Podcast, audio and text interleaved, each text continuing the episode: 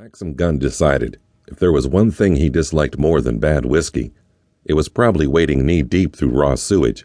He thought sewage took on a whole new meaning when it was up close and personal. His flashlight beam probed the brick lined tunnel, lighting the turgid flow of dark liquid and slimy walls. He tried not to let his mind dwell on what washed around his hip waders, concentrating instead on the job in hand.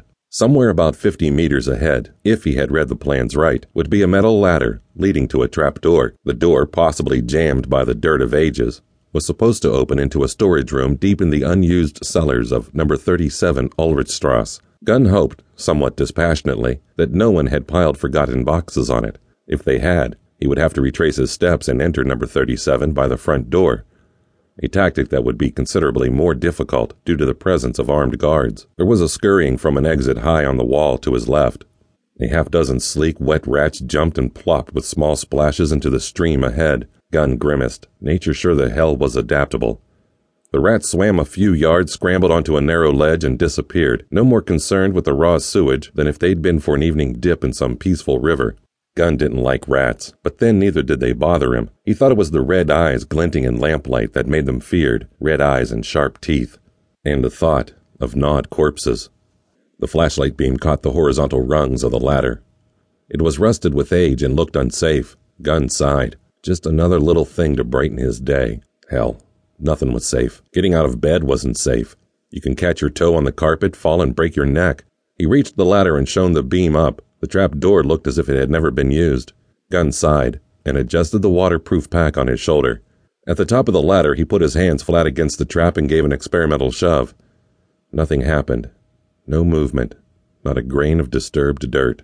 He shifted the pack around to his front, took a couple of steps up, jammed his shoulders under the door, and heaved.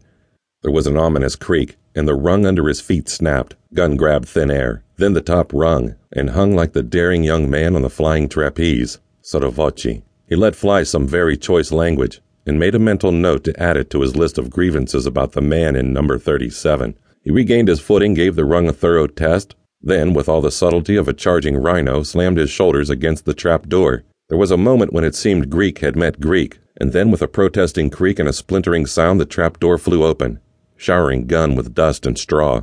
He hung on the ladder, still as Lot's wife, alert for the slightest sound that would betray an ambush, and then poking his head above floor level, shone the flashlight through, 360 degrees. It was a large stone walled empty room with a vaulted ceiling.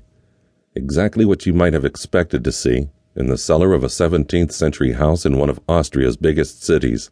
Gunn heaved himself through the opening, closed the damaged trap, and went to investigate what lay beyond the opening at the far end. Dust, cobwebs in profusion, and wine racks, dozens of wine racks lining the walls and standing in serried rows like the stacks in a library. He went along the racks, taking out a bottle here and there, and decided the labels made for more interesting reading than your usual run of the mill library. He placed the last bottle back in the rack and shook his head. Not that he gave a damn about wine, but the label told him it was probably worth a lot of money to someone who cared. He divested himself of the hip waders to reveal a rather well cut pair of designer denims and soft moccasin shoes he straightened his navy blue roll neck sweater and patted down the pockets of his well worn jacket. He picked up the waterproof pack and slung it across his shoulder. The black rubber waiter sat collapsed like the remains of some body sucking zombie's feast. In one corner of the cellar, in the approved fashion, was a steep flight of stone steps. At the top was an old fashioned iron studded wooden door of the kind that would need a battering ram. Gunn ran lightly up the steps and examined it. He sighed again and smiled. Lady Luck was in his corner. For the moment. In stories, the butler always kept the keys to the wine cellar, but from the age of bottles and the thickness of dust, Gunn doubted the present owner cared. In fact, he shouldn't, because Allah, in His infinite wisdom, had forbidden the faithful alcohol. Of course, that didn't mean it didn't happen.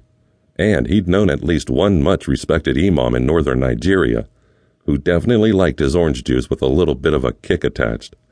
With infinite care, he turned the door handle prepared to freeze the second a mouse or a bit of rust squeaked. But it seemed they made doors and hinges well in those days. Patience was the name of the game in the initial stages, unless you wanted to go in, boots and all, with guns blazing. And he had a sneaking suspicion the Vienna Bundespolizei would take a dim view of an unauthorized commando raid, no matter how good the justification.